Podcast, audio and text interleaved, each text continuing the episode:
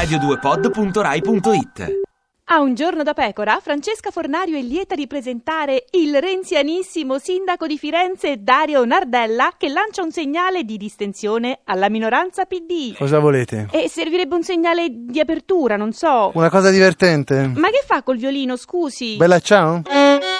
Nardella! Ma mica penserà di riconquistare la minoranza PD con una serenata. No, è inutile che suona bandiera rossa quando poi fate gli accordi con Berlusconi e Verdini. No, Nardella, l'inno di Forza Italia no. Ma lei non era il sindaco di Firenze. Fare il sindaco è un po' come fare il direttore d'orchestra.